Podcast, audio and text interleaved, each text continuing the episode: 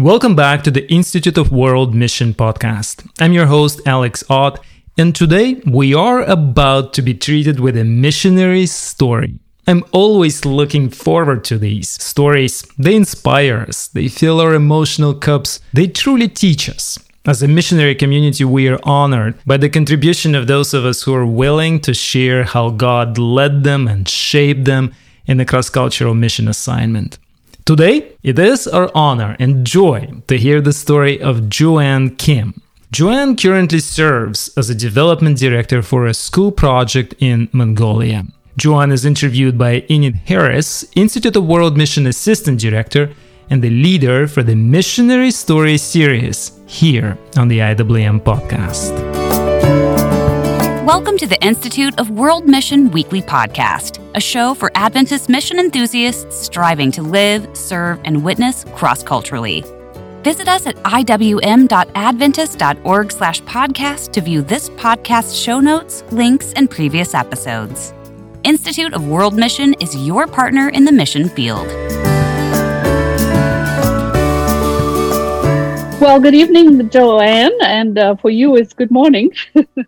Yes, I just want to welcome you to this podcast, and I'm thankful that you're willing to share your story and your experience with those who will be listening, and I'm actually excited to hear your experience. You have been working in Mongolia and as a missionary, and so I'm going to ask you, what took you to Mongolia? Share with us a little bit about yourself and your family, and then what took you to Mongolia? Okay. Well, it's kind of hard to say because you have to distinguish between what took me to Mongolia the first time versus the second time. And this is now me returning to Mongolia, actually.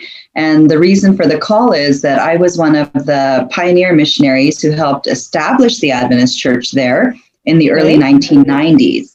Mm-hmm. And I stayed there almost 5 years that time and really grew to understand and appreciate the culture and the people there. And I also learned the language fluently, and that made huge differences. And that's one of the reasons why I was called back. The other is that my background is in education, and the position I've been called back to is as the Education and Development Director for the mission. The church went from 0 members when I was there in 1992, and now we have well over 3,000 members, second and third generation Adventists there who need Adventist education. Mm-hmm. So in a nutshell, that's why I'm there, to push forward our Adventist education there and to help establish a new school. Wonderful. You said so I take it you were a single missionary at the time when you went out the first time, and then the second time you are with your family. Correct. And your missionary kids as well. So thank you for taking on this assignment or appointment. Mm-hmm. God directed you back to Mongolia. He did, and the timing was just according to his will. Yes. And the fact that you learned the language, it's just a double blessing for yourself and for the church and for the people that you're going to serve. So I know you have lots to share. But you probably have something that you really feel that God has burdened you with to share with us this evening. So let's hear what it is that you have to share with us. Some of the challenges maybe that you faced. Well, I wanted to share a little bit about my biggest challenge when I first went to Mongolia. You are correct, Enid. I was single. I had just graduated from college, and they had to wait till I turned 21 so I could legally go there and be considered an adult and on my own. And when I went, I had all these idealistic notions of what mission work would be like. And I was going to go there and, preach the gospel, bring people to salvation. Everything would just be smooth sailing. And youth and optimism go hand in hand, and it's not a bad thing, but when it's hit straight on by reality and some really difficult challenges, it can become overwhelming. And I don't think it's necessarily only for young people. I think that's still the case now as it was nearly 30 years ago. But my biggest challenge when I got there was that I had so many run-ins with drunks that I really grew to fear the people. Back then, Mongolia was post-communist by only a year. And they used to brag, oh, you know, the Russians taught us how to drink vodka, but now we can outdrink them. I don't necessarily think that's much to brag about. They were quite proud of it, but alcoholism was a huge problem because the economy had crashed. The Soviet Union, former Soviet Union, was no longer around to bail them out. They had no capitalist-style economy, no free economy, nothing. So they were dependent on government subsidies.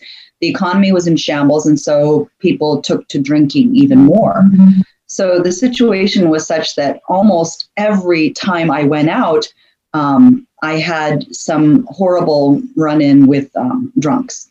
And this was from day one. I think on an average, I could safely say I was assaulted at least once a week.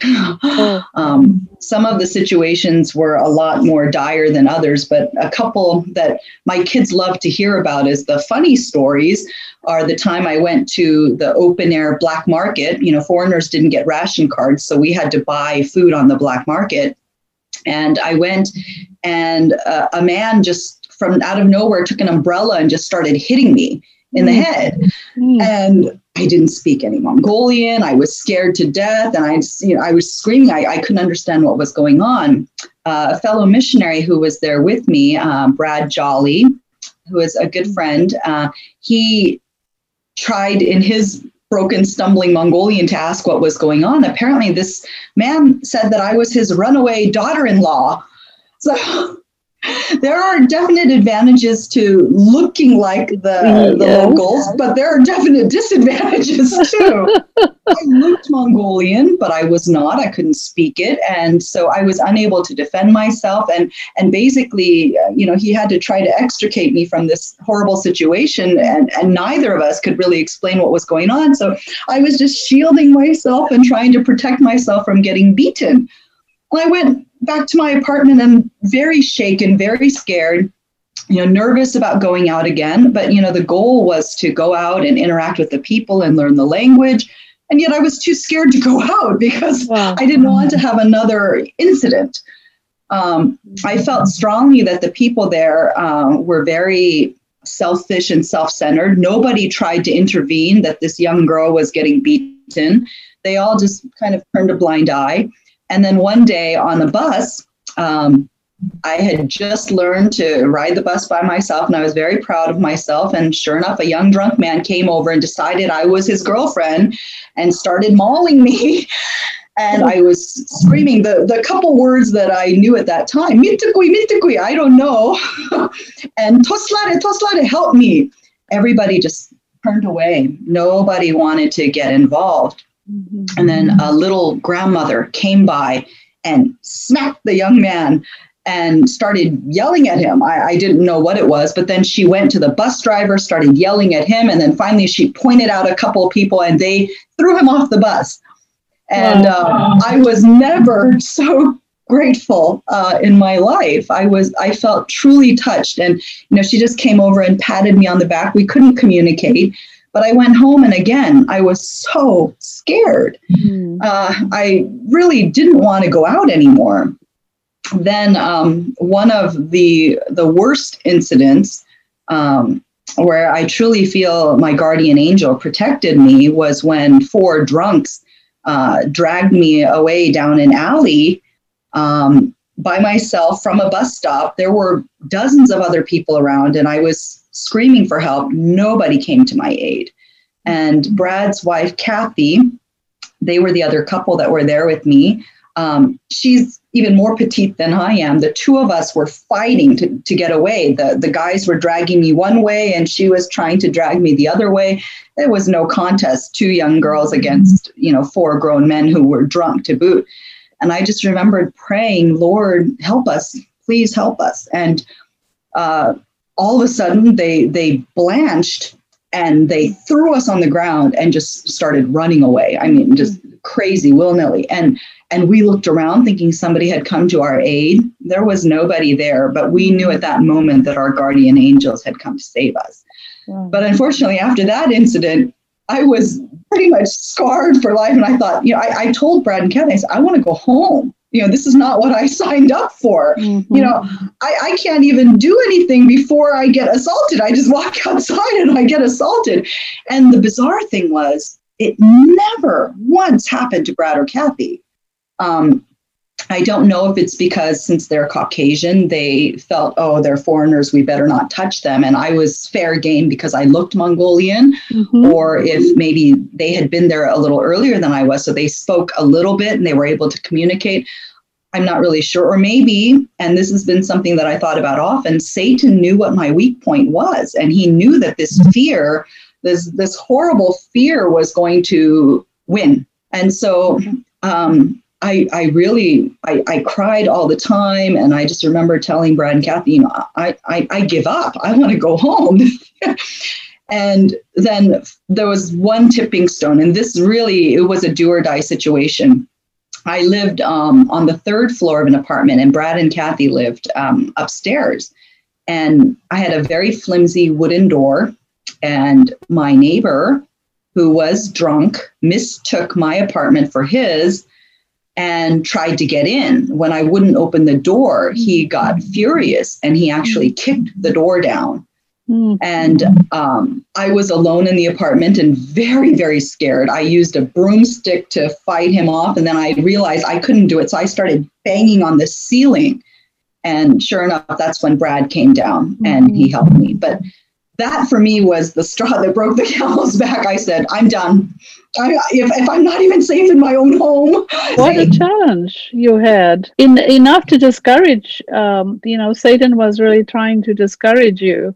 It was a case of mistaken identity in some cases maybe, and then in some cases you might have reminded them of someone the devil really knew how to discourage you. How did you deal? You said you were there 5 years. And remember, this all took place within the first 3 months. It really came down to the wire when I just refused to even step out of my room. And I remember that Brad came and he sat down and he was talking to me and he said, Joanne, did you come all this way to witness to your closet? And I said, no. But neither did I come all this way to get assaulted and beaten every week. Mm-hmm. And I said, Brad, I'm just scared. I am too scared to do anything. And, mm-hmm. and you know what? How can I help these people when I fear them and I hate them?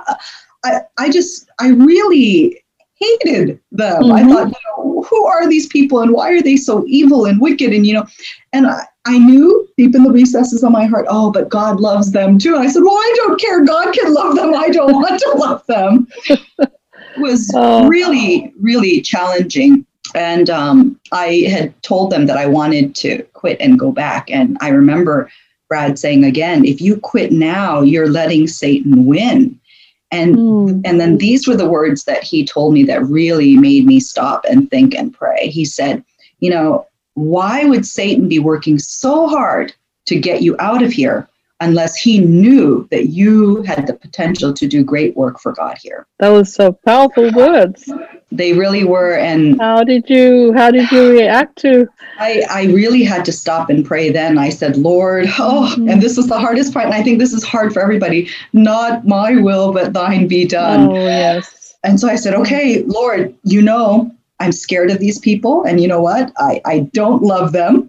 So it's really hard to treat them the way that you would want me to treat them. You're going to have to change my heart. And trying to love the unlovely. Exactly. It's hard enough to love people who are nice. Mm-hmm. Very, very difficult to love people who we really, from an objective point of view, don't deserve it.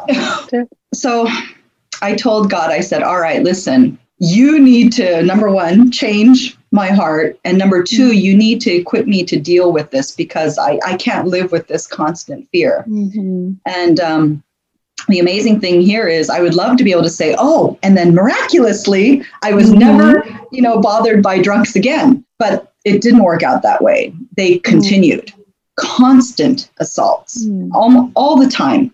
But the Lord gave me two special tools to deal with that. Okay. And number one is a miracle that I love to share with people everywhere. And I call it the gift of tongues.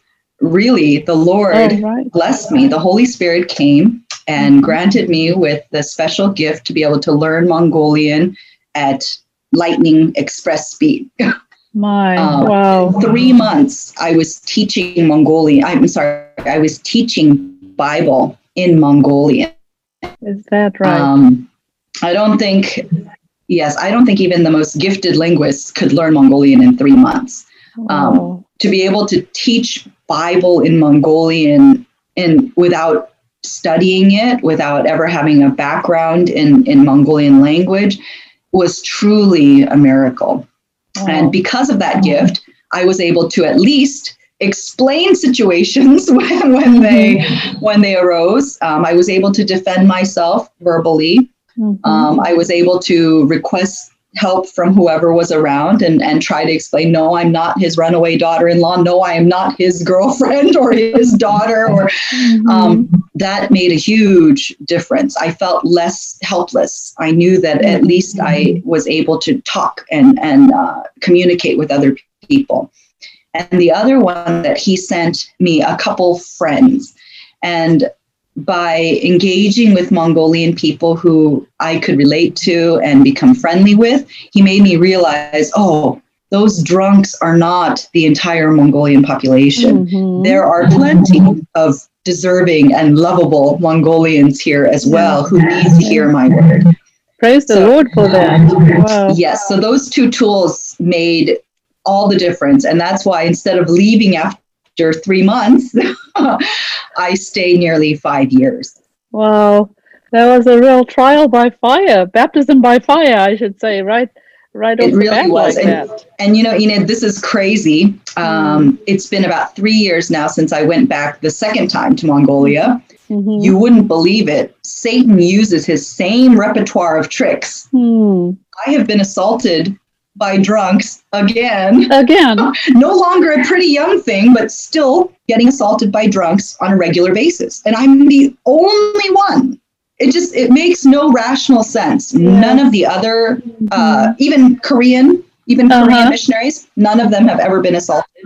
We'll be in a big group of, you know, our missionary people, our young local church people and whatever. There'll be one drunk in that area. And he'll make a beeline for me.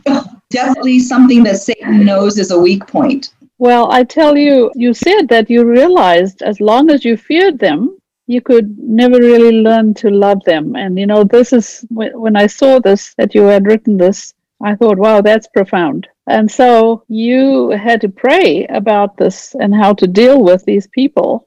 And, you know, it reminded me of this verse in Luke 6, love your enemies. Do good to them, to those who hate you. Amen. And bless those who curse you. Pray for those who mistreat you. And, you know, here you are back in Mongolia, working there again. And in spite of all the other challenges that you have faced, you could quite easily have gone back or gone somewhere else. But God needs you in Mongolia. And the fact that you speak the language is also a great, great blessing. So how are you doing now with your, you know, you're still getting these threats or assaults? Are you just learning to cope with it? Well, it's, I usually carry around at least an umbrella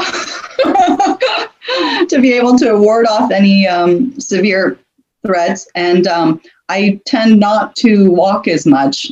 We do have better transportation now than we did before. Before I just had to walk everywhere. And so whether it's nighttime, wintertime, whatever, you're a lot more vulnerable. But the other thing is I've learned to really shake it off and know that, you know, God, when we pray for help and rescue, I think a lot of times we come from our own preconceived idea of how God will solve our problem. And we say, oh, well, in this situation, God should just get rid of all drunks in Mongolia. Yes. A perimeter of angels around me so that I never get assaulted again. But that wasn't how God handled the situation. And for me, it was an eye-opening experience to realize oh, God works in ways that we don't expect. The assaults didn't stop. However, he gave me the tools that I needed to deal with them. Mm-hmm. And sometimes it's hard for people to say, oh, but why on earth would you continue putting yourself in harm's way? But God also led me to realize that if I couldn't learn to pity them and to really look upon them with compassion, it was my heart that was the problem, not so much the drunks. Mm-hmm. And there was one incident early on in my Mongolian tenure the first time where, you know, in Mongolia, negative 40 is quite normal for winter. And, you know, at negative 40, Fahrenheit and Celsius are the same. So if you're confused about that, don't be. It's just horribly, horribly cold. And again, we had to walk everywhere. And one time I was walking home and I saw what looked to be a body near the sidewalk. Again, negative 40. And I'm thinking, what on earth? And I went over. Sure enough, it was a drunk who had passed out. And I will confess that my first human reaction was, serves him right. And then immediately I felt shame. Oh, but God loves this precious soul too. Mm-hmm. There wasn't anything I could do. I thought, you know, he was huge. You know, at that time I was, you know, young girl, barely weighed 100 pounds, thinking, how am I going to help this man? I looked around and asked a couple of passersby, would you please help me? They just looked like, what on earth for? And they just walked off. Mm-hmm. And I thought, if I walk away and leave, this man will die. He will freeze to death, no doubt about it. And so I prayed. I said, Lord, you know, you need to help me, literally give me superhuman strength at this time and help me find a way to help this man. In Mongolia, it's interesting, the manholes, you can see where they are because of the steam that comes up. And a lot of homeless people live there because it's warm. And I was looking for a manhole, actually, to see if I could put him near that. But there was nothing. And then I did realize there was an apartment with an entryway. And usually the entryway is where the guards live. And so it's a little bit warmer than outside. And I thought, okay, Lord, just help me drag this man over to that entryway. And I tried the first couple of times. I couldn't even budge him. He must have weighed maybe twice my weight. And I prayed. I said, Lord, you know, you made me see this man here, and you obviously gave me this conscience, so I can't walk away. So you're going to have to give me superwoman strength. And literally, I prayed. And then inch by inch by inch, I dragged this man over to that entryway. And I rolled him inside so that he would not freeze to death. And when I went home, the first feeling I had was, oh, this is what true victory over Satan feels like. Instead of fearing that man and loathing him and hating him, I did feel pity and compassion. I said, Lord, thank you so much for changing my heart. And, you know, it just reminded me of the whole song and Psalms, created me a new heart. And I did feel that God had given me a new heart to be able to truly love those who persecuted me and harmed me, to really love my enemies, like that verse you mentioned in Luke. Oh, that's, you know, it takes a lot of courage to be able to do this and to be able to continue. You couldn't just stay inside and not go anywhere. Well, we didn't have Zoom back then, so it would have been hard to preach. I'm wondering, you know, as I'm listening to your story, there are so many missionaries out there working in places and situations or in cultures that is so different from theirs. What would you say to missionaries who are confronted with these similar situations, maybe not exactly like yours, but similar situations where they feel ostracized or persecuted in a way, or inundated by people all around them all the time? What would you say to missionaries in these situations? I think it's hard because there's no one pat little answer that will solve, you know, all issues, particularly since people are faced with such a diverse, you know, realm of problems and challenges depending on where they are. But the few things that really helped me were, number one, to look at them, you know, I hate to say it, but through Christ's eyes, that they are his children too, no matter how unlovable they may seem. Mm-hmm. The thieves, the ones who use you, the ones who use the church to try to further their own means, those who literally can physically hurt you and your loved ones too. It's really hard to look at them and say, I need to love this person. You know, how would Jesus want me to treat this person? But when we pray for that new heart, it's God keeps his promises. He does give us the renewed heart to look at these people through his own eyes. Mm-hmm. The other thing is, it's interesting. You can look at the differences among the cultures as something that can bring you together. They're opportunities as opposed to challenges. It really is how you look at them. For most of those folks in Mongolia, that their entire nutritional content was vodka and mutton, it was really hard to relate. But because of that, I was able to share a lot about the health message and better eating habits and stuff. So, you know, what was initially an obstacle became an opportunity. Mm-hmm. So that's one way, again, as long as we look at it that way. And then the last little bit of advice that I would give is the same that Brad gave me. The more challenges you have, the more difficulties you face, we have to remember it's because Satan realizes just how much good you can do for God in that place. And if he's thinking, oh, I just need to get rid of this person, then I will maintain dominance here, then that's actually, for us, something to be encouraged about. Wow, Satan is this desperate to get rid of me, therefore I must be doing something right. Yes. It's hard and it's not easy to even come to that point where you think that way. But when you do, it just gives you an immense sense of energy and motivation to continue forward. Mm-hmm, mm-hmm. So I just want to let you know that we'll be praying for you, for your safety and security there where you are. And that God will continue to give you the strength. As we close, I just want to ask you, what would you like the listeners who will be listening to this podcast to pray for in particular? Okay, I can't give you my whole list, but but as everybody is suffering around the world due to the COVID, a lot of the plans in Mongolia have come to a complete stall.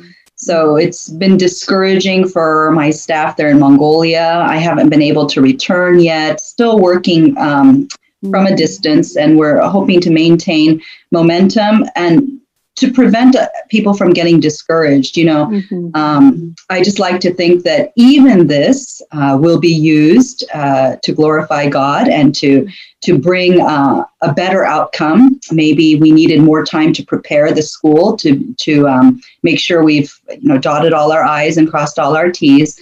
But we really would request special prayers for the Gateway Project. That's the new international academy that we're trying to establish. Okay. And that we can continue moving forward with it, that the necessary funds will come through and that the necessary staffing will come through. Mm-hmm. Thank you so much. And the Lord bless and keep you. Likewise. I've got so much to take away from this story. Thank you, Joanne. Thank you, Enid. To conclude, please do not forget to take a look at the previous missionary story episodes. Links are in the show notes. If you're a family in the mission field, you might want to play a story like this to your family when traveling in the car or for a Friday Vespers. If listening to a story like that was followed by a discussion and prayer, such experiences might as well be stepping stones and the needed support and inspiration for you and your family in your cross-cultural ministry. Of course, don't forget to subscribe to the IWM podcast on any of the podcasting apps. If you have any questions how to do this, email me at otta@gc.adventist.org. My name is Alex Ott, and I'm looking forward to seeing you next week.